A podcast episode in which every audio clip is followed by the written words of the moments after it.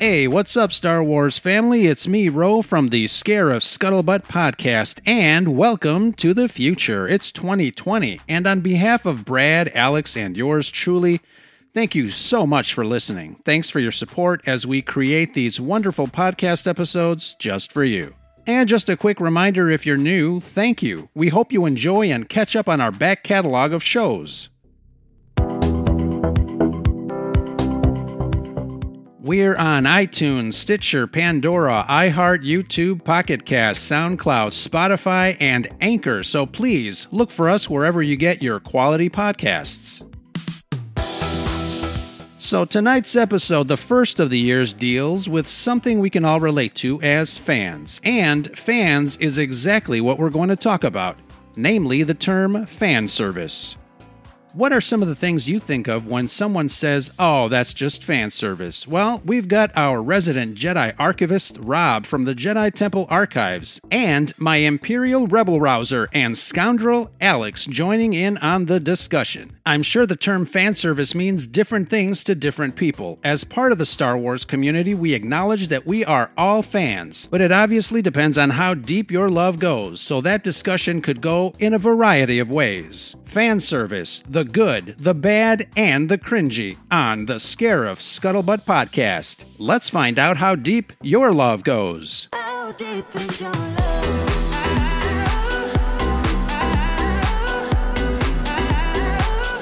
How deep is your love?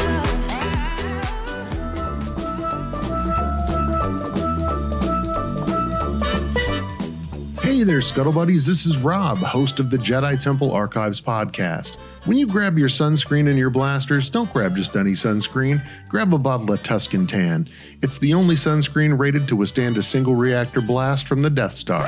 And that can certainly come in handy when you're stationed at the Data Vault Archive on Scarif. You're listening to the Scarif Scuttlebutt podcast. Target the base at Scarif. Single reactor ignition. Yes, sir. I may fire when ready. Hi, I'm Dr. Sunny Ravencourt, holodrama star and guest lecturer at the University of Coruscant, and you're listening to Scarif Scuttlebutt, the best in smooth Gamorrean jazz. Hmm? No. Not even close. Really? Eh, I can fix this. You're listening to Scarif Scuttlebutt. Whatever it is they do, it's spectacular.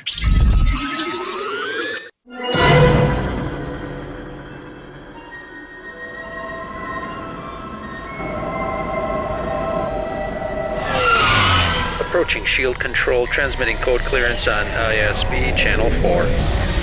This is Scarif Substation. Proceed to landing platform for further instructions from Scarif Control. Scarif Control, this is TK226. Come in, Scarif Control. This is Scarif Station. Stand by. Yeah, we see heavy fire down below. Is the garrison deployed? We've had insurgents breach the shield. What's your status, TK226? Control just cleared the gate. Stand by to receive new orders. Scarif Control. We'll coordinate an attack north of the Visage Ridge and send in the walkers. TK-226, this is Commander Milan. Proceed to the North Ridge and engage the rebels there. We've got them on the run, but we need your support. Repeat, we need your support!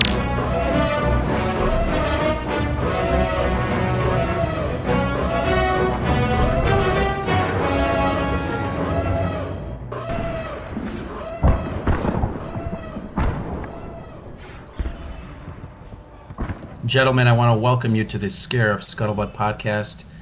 This is Ro, the Mandarolian. And who else do we got here? Mr. Imperial Entanglements himself and JTA Podcast. Gentlemen, how are you guys doing this evening? I'm doing great. Hanging out with you guys. Looking forward to talking about this great subject that we have. I, I, I this is actually more exciting than I thought it would be. You you uh, told me what the subject was going to be. I was like, oh, okay, that could be kind of interesting. But now that I've had time to like mull it over and do a little do a little bit of research, I'm like, yeah, this is actually this could be kind of a deep topic. Yeah, I'm in the same boat. I'm super excited to be talking to you guys. We always have a great time talking Star Wars. Uh, it's a little bit different, you know, not having the uh, the live audience uh, for one of these recordings, but um, it's definitely exactly what Alex said. I mean, fan service seems like a pretty straightforward idea, but when you really start digging into it, it's different for every person. Uh, you can make arguments for why certain things are or aren't fan service. Um, and then, you know, especially we talked a little bit about the fact that Rogue One is, you know, that the film that was the love letter to the fans. It was the inspiration for kind of the name of your podcast. Uh, certainly one of my favorite Star Wars films. But there's a lot of people who consider that to have a lot of uh, a lot of fans fan service in it, and again, uh, it it really is kind of one of those uh, polarizing topics. Definitely. That's why uh, we picked it. Uh, it's a very interesting topic. And uh, let's get right into it. Thank you guys for joining us. This is uh, the Scarif Scuttlebutt podcast. And check that out. You got a little baby Yoda tumbler. Nice. This is Let's- this is yours, Ro. oh my God. This is Oh, going in your swag box. uh, Nice. for Wow. being a supporter of my other podcast. You donated a absolute metric butt ton of money, and I was like, I gotta gotta get that guy some swag. So I got you the baby Yoda cup. I saw it and I was like, I gotta get it. It's Nice. it's a no brainer, man. So this Yeah, is yours. uh, It'll be in the mail tomorrow for you, buddy. Excellent, excellent. Definitely gonna enjoy some uh, some coffee in that. Thank you so much. Welcome. So we are uh, we're here. We're talking about uh, you know I, I I love the fact that we picked some very interesting topics. I've been actually listening to um, the last one that we did uh, with Brad when he was around. Uh, you know the legacy of balance of the force. Uh, Alex, at the end, you said that uh, we definitely baked some noodles, and uh, that should be our mission. Our, our mission all the time to uh, bake some noodles.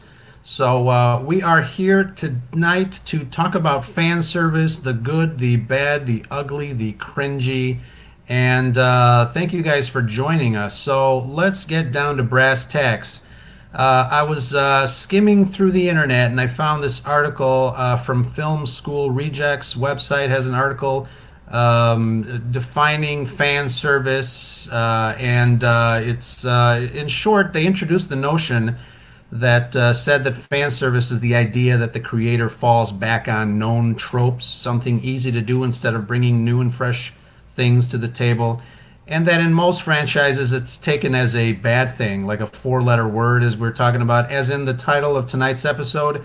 Full disclaimer though, I for one love fan service when it's done right, and I know when uh, I uh, posted uh, the uh, you know title of this episode tonight, uh, some people got a little uh, I don't want to say triggered, but they were kind of pushing back a little bit. Um, you know, obviously that tells me a lot. It tells us that when people uh, talk fan service, it's usually on the negative side. Uh, have you guys uh, come across this uh, when dealing with fans out there? Oh, for sure. Yeah, people are, I mean, especially with Star Wars, people are always very outspoken about their opinions on uh, what takes them out of the movie a lot of the time. If they comment on a, moment during one of the films where they're like, you know, was, I liked most of it, but this moment really was like a eye roll moment, like, oh, another fan service. Like, it didn't need to be there. It was just obvious that it was overly obvious why it was there, and it was just to, to get like a giggle out of the fans. People you don't really like that very much. And um, I'm kind of with you, Ro. It takes a lot for me to be uh, upset at fan service. I'm a fan. I've, I've been a fan my entire life. Service me some some good old stuff in the movies, you know, Sure. little shout outs and Easter eggs and, and even the more blatant, obvious stuff. It, it really doesn't bother me, but I do see the other side of the uh, of the coin, uh, even though I don't agree with it. Sure. Yeah. Now I'll, I'll take it back to Rogue One, one of my favorites, and we were just talking about it a few minutes ago. The new Star Wars uh, film, probably first and foremost because of the fan service, is one of the reasons I enjoy it. Uh, we can talk about some of these elements. Um, Rob, let's start with you. What uh, what kind of uh, things do you like when it comes to fan service, and what kind of things do you are, are, are like Alex said, uh, eye rolling moments? Do you have any of those? Um, you know, it's hard to think of any with Star Wars. I guess for me, um, the biggest thing is that as long as it's in service to the greater story or isn't, you know, kind of, uh, uh, you know, creating a, a, dis, a dissonance or a discord with with the storyline, I don't really have a problem with it. I think that um, it's interesting. Star Wars has been going on for so long. Uh, and there's so many different people that have kind of jumped on the Star Wars bandwagon or, or attached to Star Wars at different points, kind of in the, the cycle that it's been out there. That um, in some cases, some of those callbacks help tie the films together, uh, given the fact that it's been floating around out there for about 43 years. And again, I mean, you listen to the music within the Star Wars films, and even John Williams uh, has callbacks in the music to earlier things within the within the franchise, and you never hear anyone really complaining about that. So it's meant to kind of tie together a, a, a pattern of thought or a theme or uh, you know some sort of similarity between the characters in many cases.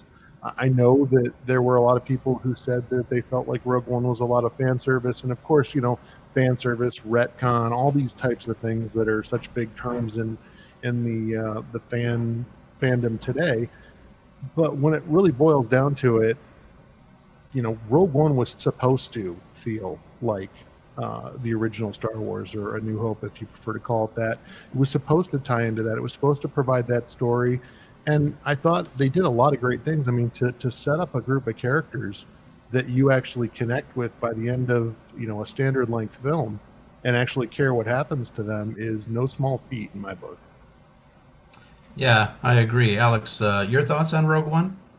Uh, Rogue One, I it's probably my favorite Disney era Star Wars movie. Um, even above The Force Awakens, which has kind of dropped down on my list uh, as the as that trilogy has kind of come to an end. Um, but Rogue One, I think, was just a, a fantastic love letter, um, and all those moments. Like we'll get specific if you don't mind. Um, I know a lot of people like just aesthetically. I know we talked to Yoshi about it. Like, why does Rogue One look so different uh, from the the saga movies? You know, seven, eight, and nine. And he's like, it's it's all on how you create the art. Like you you actually use digital paintbrushes to paint the sets to make it look like somebody was actually painting them with real paintbrushes. You know, it's all in the aesthetic. It, it felt kind of like it felt used and built, whereas opposed to the the newer movies, everything kind of feels a little polished even though JJ did bring back a lot of the aesthetic of, of practical effects and stuff, there was just something different about Rogue One. And I think that in itself, just the aesthetic of the feel of the backgrounds and of the the world that they lived in, that itself was kind of a fan servicey moment throughout the entire thing. And I, I, that's one of my favorite things about that movie. I loved it. Um, but one of the, I think one of the things that somebody had talked to me about being like an eye rolling moment was when we got to see um, remind me his name, the doctor from A New Hope, uh, the the messed up Ponda, face guy. Ponda Baba? Yeah, the doctor, doctor something. I've got the death sentence on twelve systems. Um, when they see him and his buddy uh, on Jakku, not Jakku, I'm sorry, on uh, Jedha, and they're like, just it's just a passing moment. It has absolutely no bearing whatsoever on the film. It's just they are extras in this in in this world in this universe and somebody pointed that out and said like hey look man like who are these guys? Why are they why would they happen to be on Jak- on Jedha? Um, it makes no sense. They have no reason to be there. It's just a it's a fan service moment. And i'm like yeah so that was great. I loved it you know? It has like like i said i think the way i look at fan service um, even though I, like i said i'm real hard uh, to get annoyed by it. I, love it, so it's it's difficult for me to say that I don't like something in one of these movies that might be fan service. But um, I look at it like this: if if there's a moment in the in the movie that is kind of like an Easter egg or a little bit of a callback, it doesn't have anything really uh, to do with the plot. It it doesn't have any bearing on what the characters are doing. It's just part of the universe. Like that doesn't bother me at all. Um, the some of the negative side of fan service, in my opinion, uh, even though I really enjoyed the movie, uh, in the Force Awakens, when we see Rey and Finn running away from the stormtroopers uh, for the First Order and the Tie Fighters shooting at them, and she's like, "We need a," or uh, Finn's like, "We need a pilot." You know, what about that ship? Oh, that's garbage. Don't take that ship. And then the camera pans over, and it's the Falcon. Whoa! Like that's a heavy fan service moment, and it makes really no logical sense why the Millennium Falcon, this iconic ship from Star Wars, would be in the middle of Jakku. and they spent the next half of the movie trying to explain why the Falcon was on this planet for no reason. So it's just like those moments are a little tougher to chew on if you really think about it. like it's a very heavy plot convenience that this iconic ship just so happened to be on this planet where where the main the new main protagonist is, is living. Uh, so it's like things like that I can understand are like ah, it's it's a little bit heavy handed. Um, but you know, I, I, I still love it, man. I, I'm a fan, and I like to uh, I like to have those moments. That's funny. I'm the uh, complete opposite of you. I love the Millennium Falcon fan service thing in Force Awakens and the uh, Walrus Man and what's his name. Yeah. Um, those were those. That moment was eye rolling for me. Really? Yeah. So it's, it's it's it's really funny. It's really funny. So you know, I was mentioning to a buddy when we were discussing this upcoming uh, episode how in a franchise as old as Star Wars and others like it, it's difficult to avoid some manner of so-called fan service or without using it in a disparaging manner as a crowd pleasing methodology. You know, we've got uh, tons of moments that please fans, like going back to Tatooine on Mandalorian, seeing Mustafar in Rise of Skywalker, or lines that repeat from time to time, like "You can dispense with the pleasantries, Commander," or "I have a bad feeling about this." Um, all quite uh, distinctly uh, distinct moments that uh, would please a fan. But uh, do you guys have any problems with that type of callbacks? Um, I know we talked a little bit about that, but uh, what uh, you know, stuff like uh, you know things that have kind of turned into tradition. Like I have a bad feeling about this. I think those things are kind of uh, they need to be there. There's some callbacks that need to be in a Star Wars in order for it to kind of feel good. Uh, what do you guys think of that, Rob? Let's start with you. Well, I guess the most recent thing that I can think of, uh, just after having rewatched The Mandalorian season one, uh, you know, the the ongoing joke about stormtroopers and their uh, horrible aim with their blasters, and you get right there at the beginning of season eight where the scout troopers are sitting there on their bikes trying to shoot the can or whatever it was, the piece of technology that was laying on the ground, and you know they couldn't hit it if they had if they had to uh, to save their lives. So I was actually shocked that when the guy took a swing at, at uh, Baby Yoda in the bag that he connected. So, um, you know, there's that ongoing theme of stormtroopers and their terrible aim. Uh, and I just feel like that's kind of part of, of Star Wars uh, and something that connects with a lot of the fans. Certainly, like you said, there's a lot of those recurring, uh, you know, sayings. The you know, I've got a bad feeling about this. Um, even kind of the way they used it in Solo, you know, where he was like, "I've got a really good feeling about this." Kind of the pre um, the young optimistic Han Solo as opposed to the one that's kind of been been schooled by the the universe. But uh, you know those those types of things I recognize them for what they are, which is just kind of that thing that is a running a running gag or a running theme within all the Star Wars uh, films and shows and everything. But they don't really take me out of it, and I'm in the same boat as Alex. I, it's really hard to kind of bother me. Uh, or make me feel like the fan service is, is being done in a negative or kind of heavy handed way um, because I feel like really what it is all about to me is the is the overall story. If they're telling a story and that story makes sense within the confines of the canon that, that has been established, and I don't have a problem with it. Um, and and then the things that do take me out of it are really the things that are dissonant with the story that's come before, and that's one of the struggles that I had with the Last Jedi. Yeah, that's uh, the uh, the uh, biker scouts at the beginning of that one episode is uh, another uh, issue I had with, with that scene. And uh, Alex, we've talked about this before. Oh, I loved it. but yeah, it's, it's funny because now they're taking they're they're taking something that is well known outside the universe, behind the scenes in the real world. Stormtroopers can't shoot, ha ha ha, and they're putting it into the into the universe, into the universe, which I I have I, I have my issues uh, over overt comedy in my Star Wars, and I know you guys.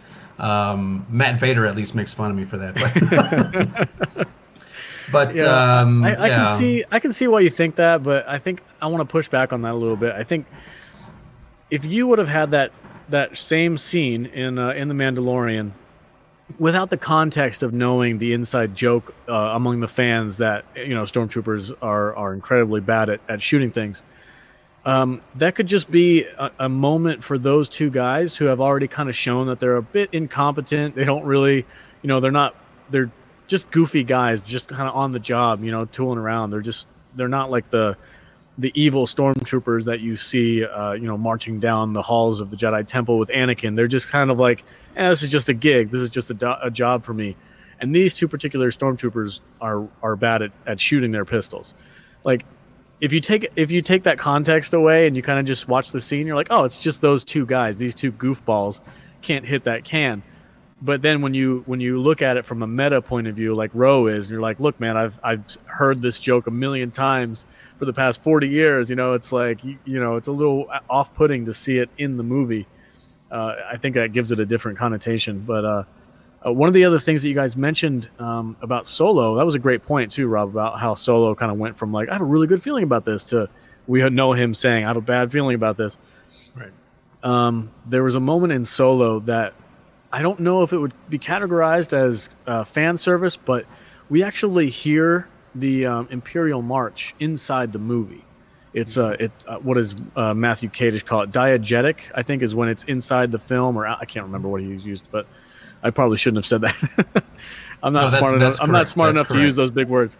Um, there was a moment in the in it, it made the Imperial March no longer a soundtrack for the movie, but it was literally a song in the in real world for these stormtroopers to march to. And that, you know that's that can be questionable whether or not you think that's like a little bit like way too over the top fan service because now now we know that the Empire actually uses that that song uh, to drive its troops, which is kind of weird to think about. I don't know. What do you guys think? And actually, uh, that was done even before Solo. It was done in Rebels. There was a, an episode in Rebels where it was Empire Day, and actually, it's it's around the same time that it was this. Actually, it was the same Empire Day as in Solo, uh, but Rebels did it first. Uh, um, in the uh, in the cartoon, it was Empire Day. Well, that's a uh, deep cut, bro. Nice. Yeah, that's what we nerds do.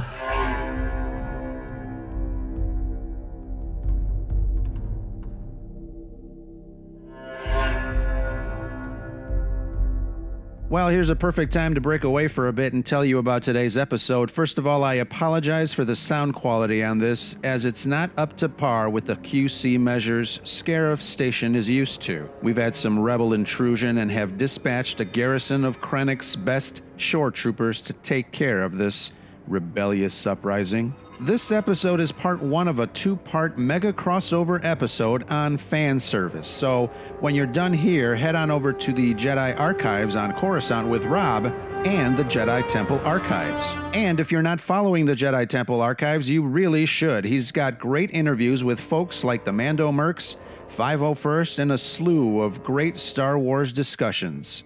And speaking of Coruscant, we've recently obtained a series of secret lectures from Holodrama star and guest lecturer at the University of Coruscant, Dr. Sunny Ravencourt.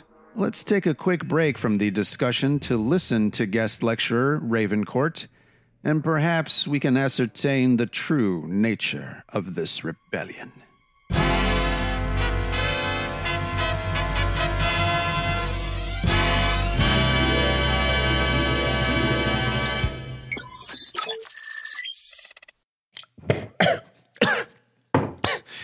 Why'd you start the holo?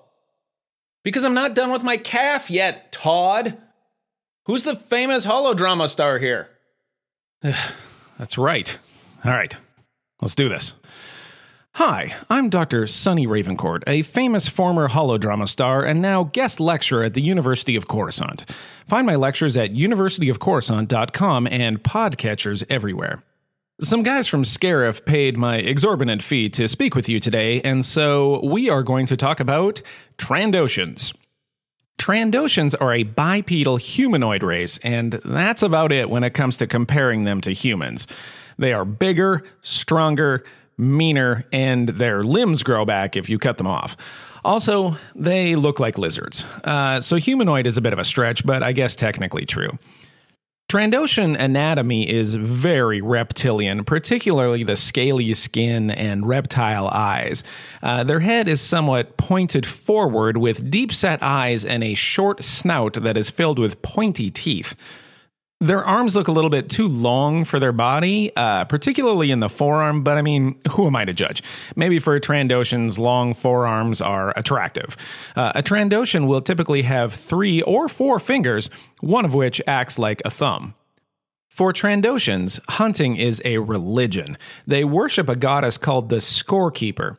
The scorekeeper exists beyond time and space and literally keeps score, assassinating a target, capturing a bounty, all of it earns points for the afterlife.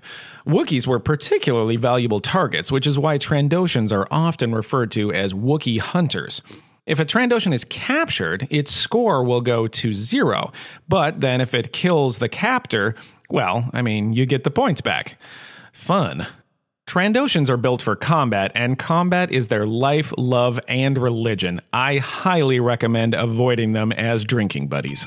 Ooh, and it looks like time is up.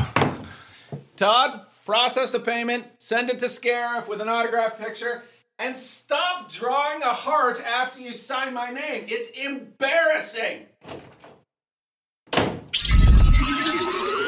We now return to your regularly scheduled program. Goodness gracious me. One of the shots, talking about fan service and other franchises, so one of the shots people have been known to complain regarding fan service was the female hero shot towards the end of Endgame when they all kind of came out of that portal and they all walked, you know, did their little slow mo walk. Um, I, for one, remember the theater going nuts when all the Lady Avengers did their signature slow mo walk uh, out of the portal, but yet people still complained. I mean, does this type of thing cross the line to please a segment of the fandom? What do you guys think, Rob? Uh, it's always, uh, I feel like that's kind of tricky ground. I know for me personally, when I saw that, uh, that was something that I just felt was like super heavy handed um, and, and really blatantly obvious. Uh, and it's, it's interesting in a film franchise like uh, the Marvel films and, and all of the Avenger movies and the individual, you know, superhero films within that. Uh, they do not have a shortage of strong female characters, and I know that's kind of a, a big thing. But it's interesting that that you know it's such a hot topic in this day and age, but they make it sound like there really weren't strong female characters in the past. And certainly talking about Star Wars, I mean Princess Leia right off the bat, uh, she took command of her own rescue, right?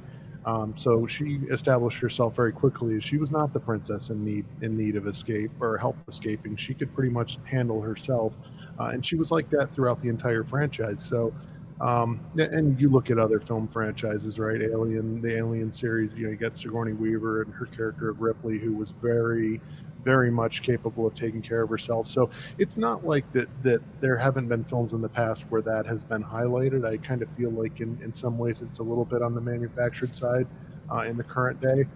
And you know, uh, I know that within the original trilogy, right, you had George Lucas in Return of the Jedi, who had been kind of feeling the pressure to have a lot of uh, representation of, of characters from other races beyond just what he had done with Lando Calrissian.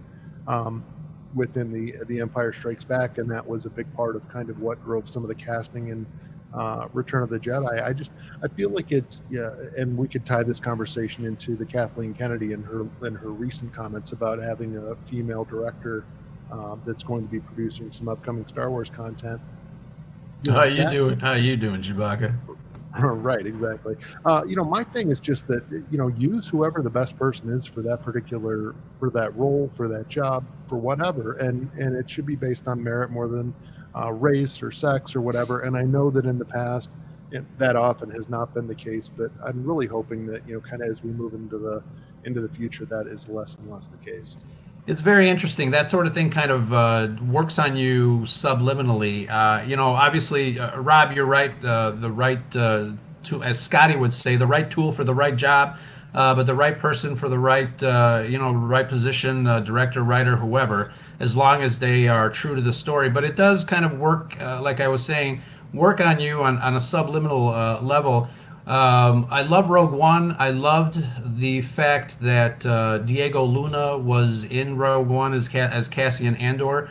Um, I never really thought about the fact that he was a Mexican actor until I saw him on screen, and I'm like, oh wow, he it's, it's a Mexican actor in Star Wars. I'm a Mexican guy that loves Star Wars, so it's uh, it's a very interesting thing, and obviously it, it does play on you know social political uh, you know roads there and, and, and stuff. And, and and again even before Diego Luna I just never thought like you know I I don't I really didn't care.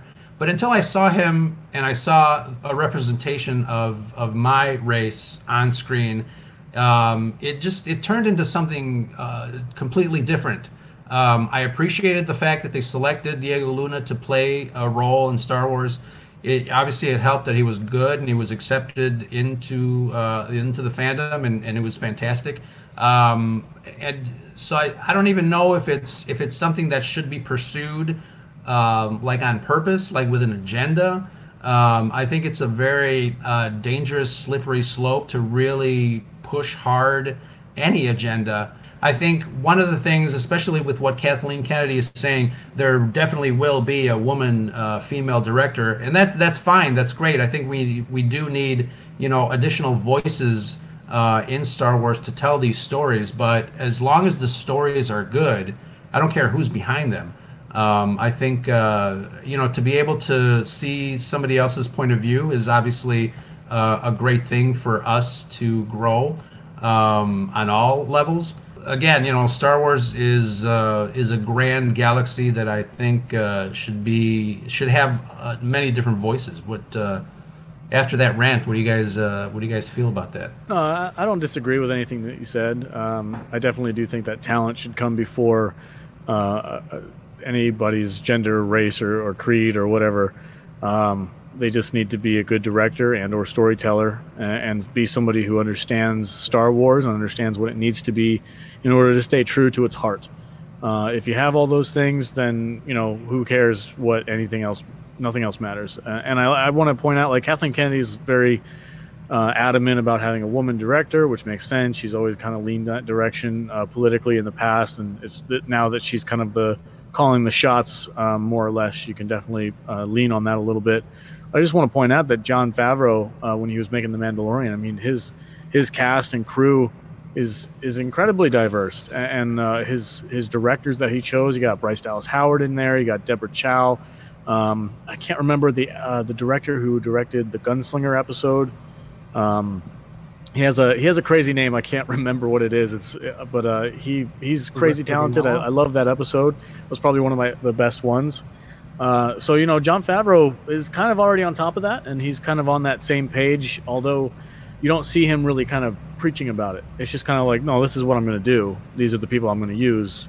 You know, he doesn't have to make a big announcement about it or make a big hula on uh, on social media or anything like that. It's just kind of like business, is, as, business as usual. Yeah, it is yeah. what it is. This is normal activity for me. I'm just going to use the most talented people. I really don't care where they come from or, or what language they speak. Um, so I, I, would like to see more of that um, in in what you guys are talking about as far as fan service goes. If you're including like behind the scenes stuff as fan service, um, and you mentioned that uh, that scene from uh, Endgame, I, I was it was very heavy handed. I'm not going to kind of sugarcoat it or anything. It was very heavy handed, but to me, um, being the final film in that 23 movie overarching story, um, to have that one moment, you know, 10, 15 seconds on screen where it's kind of like, hey, girl power, let's do this. Like, it didn't bother me. It, it, felt deserved, I guess, of what I'm trying to say. After so many movies of seeing all these characters and, and building them up, to have them in the final battle scene, you know, it's kind of like I guess if we're watching the sequel trilogy, to have that moment where Han, Luke, and Leia and everybody was on the Falcon together, like just have that one moment where we get to see them together one last time or whatever, like kind of along those lines. It's not quite the same. It's kind of a bad analogy, but um,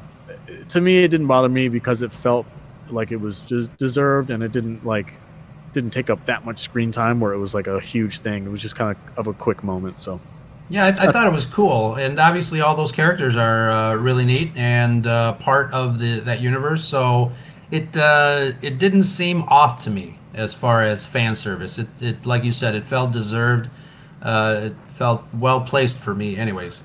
Um, but we've got uh, a comment from one of our followers, Lula702, uh, says, "Question for us guys: Do you think what people are considering fan service?" Um, is truly fan service or a deliberate attempt to stir the pot, provoke discussion of all kinds, good and ugly, and hold a mirror up to what we are. And she, in parentheses, she wrote "lesbian kiss" and "Rise of the uh, Rise of Skywalker." Semper Fi Danny uh, had a similar comment, talks about that as well. The problem isn't fan service. The problem is when they decide what type of fan to be served. For instance, Reylo Kiss, uh, Luke catching the lightsaber a 9 after tossing it an 8, etc. It still has to work into the larger body of canon and not contradict it. Um, and uh, in the mix, a guy on Yavin 4 says, I'm a fan of Star Wars and want to be serviced, so service me. Just like uh, what you said, Alex. Yeah, that's a good point. About um, I think there's there's so much behind the scenes nonsense between the Last Jedi and the Rise of Skywalker that all those like retconning fan servicey moments. I feel like I- don't necessarily think that those can be included in this discussion because they are so like so ingrained in the last two years of this like blood feud that fan that fans have had against each other, whether you love the Last Jedi or not. It's like yeah, I mean, I can't disagree. Yeah, it is a little weird. Like, obviously, they're choosing who to kind of uh, uh, play to. Um, but like, if you look at, at at like the original trilogy or even the prequel trilogy, which I think might have some real cringy uh, fan service moments, in my opinion, but uh, like this this sequel trilogy, man, because of all the nonsense online and because of of the Last Jedi feud and all this stuff, like it feels like that it's a different type of fan service. It, does, it doesn't feel like your regular run of the mill fan service stuff. It Mm. feels like a whole. It's like on a whole nother level. I don't know. What do you guys think? No, I I completely agree. I think that the issue that a lot of people have with Rise of Skywalker is very much tied into the behind the scenes issues between Episode Eight and Episode Nine. Um, I felt like a lot of the hits that Episode Nine gets about rush storytelling and everything is because there was an agenda to kind of fix a lot of the things that happened with Eight.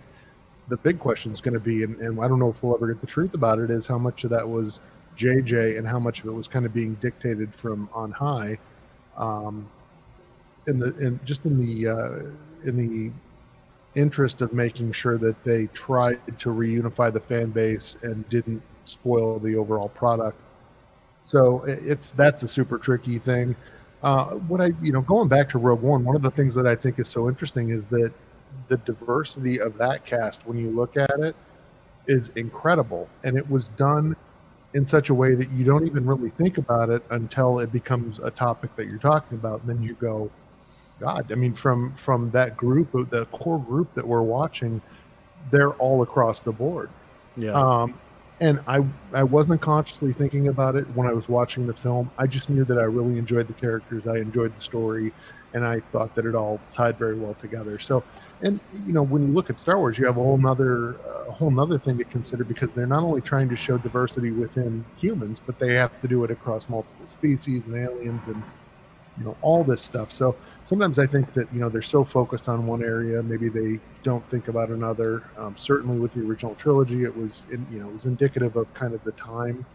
Um, and also you know some of the limitations they had in terms of where they were filming at and what actors were available uh, in in britain uh, when they were filming over there. So there's just so many things that go into it. Um, and i would say in terms of like the fan service argument we, we live in an age where movies are no different than anything else. We are assailed 24 7 with information about everything in media, be it news or film or whatever. We have all these online forums where you can go out and get involved in these discussions, and everyone has the ability to kind of express their opinion with some anonymity. Uh, and, you know, uh, that was something that there wasn't a lot of back in the original trilogy days. I mean, you couldn't even go watch the film again unless they released it in the theater. So, um, you know, the times have changed. I think that uh, the debate has heated up as a result of that, just because there's so much access and there's so much ability to go out there and just throw your opinion in the mix. And it doesn't really matter if you thought it out or whether you're just trying to stir the pot. Yeah, I, I, I- agree with that. Uh, so, you know, since we're on this topic, uh, there's another article in fansided.com uh, written by uh, author Kristen Lopez. You know, the title of this one, you know, talking about stirring the pot, uh, says Star Wars The Rise of Skywalker is a fan service film in some of the worst ways. Now, she talks about uh, how uh, many fans that did not agree with the direction of The Last Jedi, quote, uh, thought of some of these elements saying, quote, The Rise of Skywalker seeks to erase every bit of The Last Jedi with a movie that is desperately, uh, that is desperate to satisfy every fan uh, demand available. Um, now we, I know I've talked about this before. It's the uh, elephant in the room, isn't it? I feel, and I've said this before in another uh, other episodes. Uh, it, it kind of seems like Rise of Skywalker was kind of a checklist, uh, a, a film that kind of went through a checklist. Um, I've said it before, so uh, felt like JJ went off a checklist. Respect the lightsaber, check. Lesbian kiss, check. Ben and Rey hook up, check.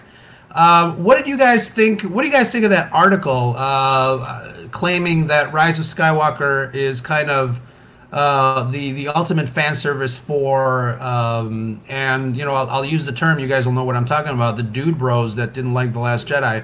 Um, it's uh, That's us. you know. but you know, it's it's it's one of those it's it's one of those things where, uh, like like Alex was saying, it's it's you know you can no longer like a Star Wars movie without, especially nowadays because of the sequel trilogy, without um, without tying it to the last two years or three years, Alex, like you said, um, based on the blood feud that the fans have had. I mean, now there's people that are, are really enjoying the rise of Skywalker, and some people are like hating on them for that.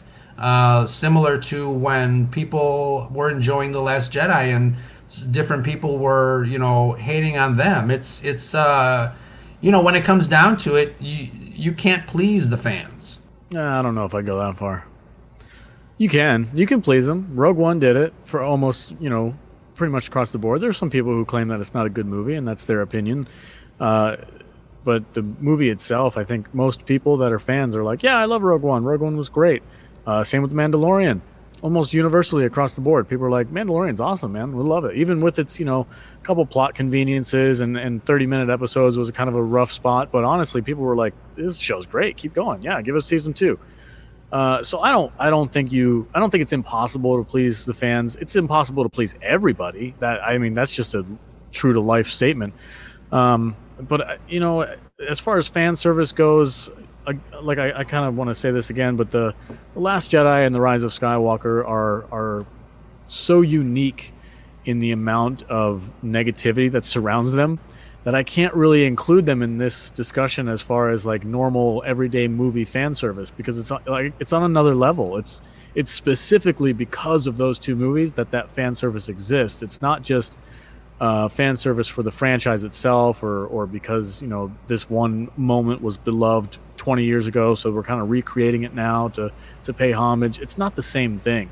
It's very very different and people who who dislike the rise of skywalker because of how fan servicey it is it's not the type of fan service that we've seen throughout the entire saga or throughout star wars history it's specifically the fan service about the last jedi that they're talking about so it's like Again i, I can't really include them in this conversation because i, I want to talk about like like the prequel fan service of having chewbacca and yoda know each other that's a fan service moment that didn't make any sense to me. I mean, it's cool that they're on Kashyyyk and all, but like, you know, Chewbacca was with Han, and Han didn't really believe in, in Jedi or the Force. But then we have Chewbacca, who was at the Clone Wars with Jedi and stuff like that. So, you know, there's moments there where you're like, yeah, that was definitely fan service. Um, I'm trying to think what else um, the prequels did because George George was very self-aware, or maybe it was the people that was working with him for the prequels uh, very self-aware of what the this uh, original trilogy was and, and what it meant to people, and he he injected a lot of fan service in the prequel trilogy. Um, I, I, give me some ideas. What else happened in the prequels that was kind of like overtly fan servicey? Yeah, I, I get what you're saying. You, you're a big time prequel fan, bro. What's Uh, Am you know I- what though? I love the prequels. I do. T- yeah, I mean, I don't. I can't say that. I don't love them, but they're they're uh, they're they're growing on me as I get older. Um, but the uh, I don't know. There's just moments in those movies where I'm like, wow, that is so.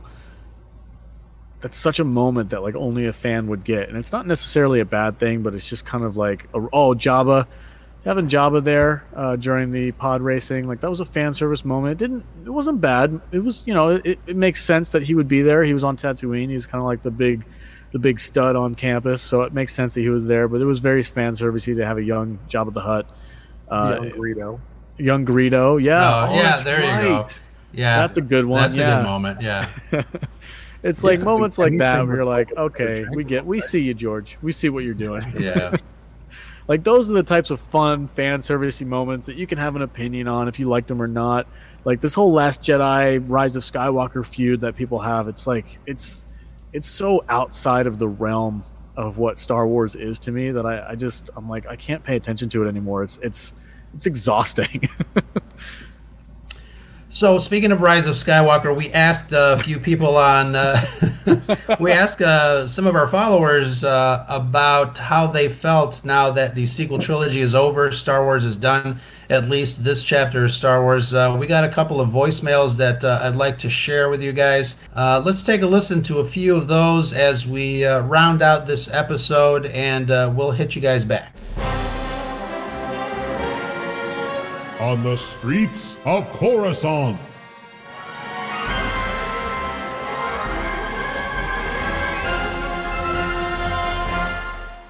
Hey, this is Josh, uh, calling in to answer your question about how I feel at the end of the Skywalker saga. Um, I, you know, nine movies, technically 11 movies, I guess, with Solo and Rogue One.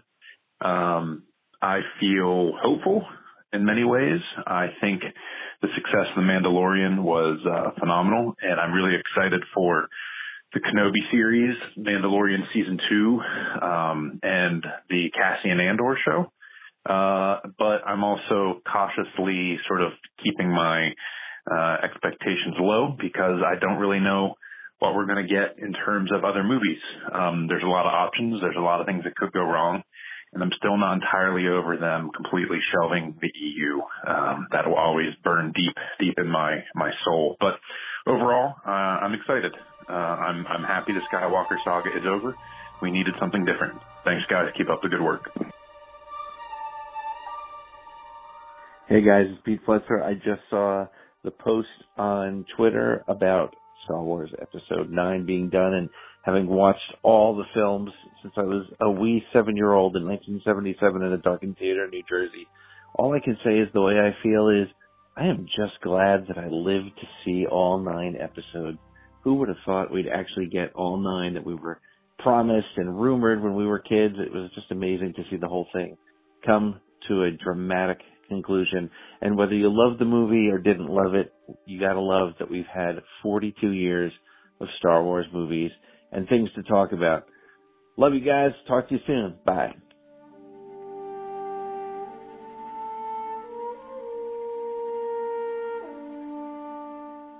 Hey, Ro and the Scuttlebutt crew. This is Jeff from over here at the Blue Mill Cafe. And I just wanted to call in because I saw that you wanted to know our thoughts on now that the saga is complete. How, how are we feeling? What, what, what are we feeling about the entire saga here and how it ended in The Rise of Skywalker? Personally, I am very satisfied. I really enjoyed The Rise of Skywalker. I know it's another divisive movie, but what would Star Wars be without a divisive movie nowadays? But those are my quick feelings on the overall saga.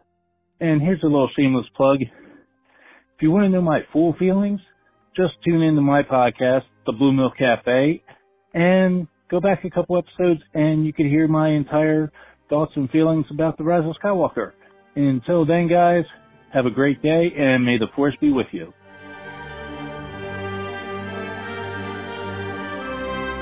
Hey, Ro, Alex, and Brad. This is Todd Hoffman from WSTR Galactic Public Access. Uh, you recently asked, am I satisfied with the saga closing? Um, it's been 42 years in the making, and I'm right on the cusp of seeing all the movies in the theater. Um, but I, you know, Empire was imprinted in my mind, and so, uh, yeah, as, as a little boy. So I think I am satisfied with the the Skywalker saga.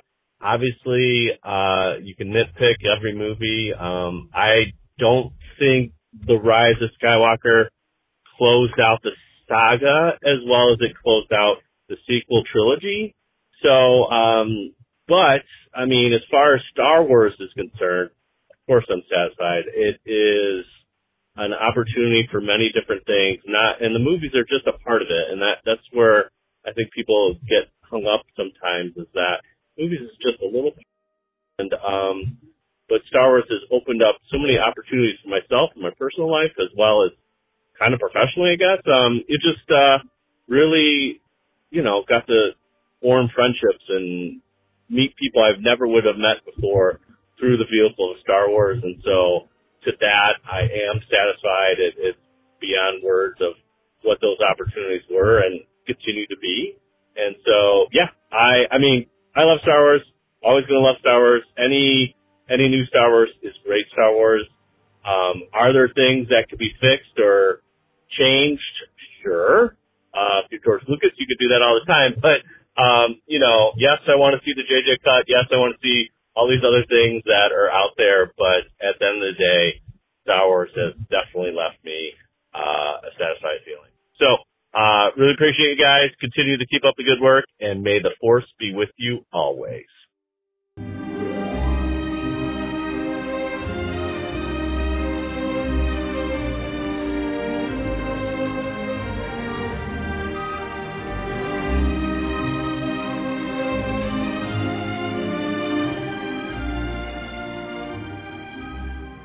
Hey, Charlie Skywalker and Black Squadron 2 checking in. How do I feel that now that nine films are done? Strangely satisfied. I'm not looking ahead, and I'm just taking the nine movies as a whole. It's a different ending than I thought it would be, but I felt satisfied in the way that it was handled. I'm excited for what further Star Wars action we're going to get here in the near future. Thank you for your time. Deploy the garrison. Hi, this is Nicholas, and thinking about what you said about looking forward, I am glad that they are wrapped up with uh, the sequel trilogy. And as someone who came from the OT trilogy as as what was my Star Wars, I'm glad that they're going to get away from those movies, from those legacy characters, because between the expanded universe and everything we've uh, built up in our minds, uh, nothing can live up to that. So no matter what they did, we weren't going to be happy. But now they can get away from that and go to something new. I think it uh, is a good chance for a lot of us to get back on board uh, with the new movies. Anyways, that's just my thought, and you're listening to the Scarif Scuttlebutt podcast.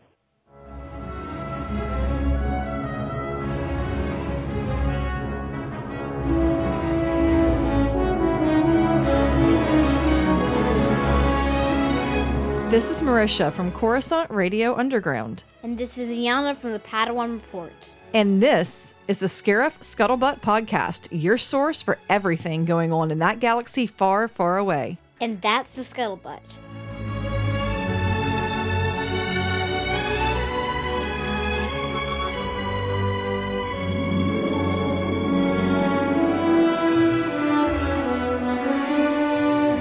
And we are back. Thank you guys for that. Uh, really great messages. Remember, we've got a voicemail that uh, the number right now is escaping me, but I will uh, look it up and let you guys know. Thank you to everyone that submitted a voicemail. I just want to remind you if you're listening to us here now, we are continuing this conversation over at the Jedi Temple Archives podcast channel with you, Rob, another one of our mega crossover episodes, fan service, the other four letter word.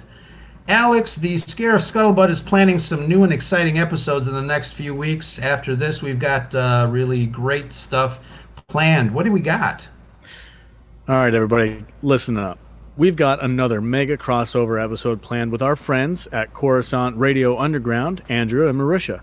And we're talking about Star Wars novels. Which are your favorites? From the Thrawn trilogy to Lost Stars to Cavan Scott stories, maybe a few comics or two and we'll revisit what was almost the sequel to Star Wars A New Hope, Alan Dean Foster's Splinter of the Mind's Eye. Don't miss it later this month. That is fantastic. I want to say a special shout out to our uh, past two Scarif swag winners, Fee2D2 won the Chewbacca. Uh, she just tweeted that uh, she got Chewie, the Funko Pop that we gave away by posing with her cute little pup dressed in full Chewie regalia. Regalia. Uh, check out her post by looking for our hashtag Scarif Swag or hashtag Road to 1500 as well. Uh, so our winners, uh, he was the our winner of the Creating the Worlds of Star Wars book, an amazing book. Uh, the winner Scott D forty five seventy one. He was able to snag that wonderful book. And just a reminder, we love to spread the love, the Star Wars love, to our followers. We frequently do giveaways like uh, like the one we just mentioned. Uh, also, we'll be giving away all of Rob's lightsabers that you see in the background. Five lucky followers will win those. Rob, isn't that Oh. right? Yes, Rob, I'm unfollowing you right now just so I can join that. No, just kidding. We do love giving stuff away. So, on behalf of Team Scarif, this is Ro. See you on the other side. Alex, please, if you would do the honors. And that's the scuttlebutt.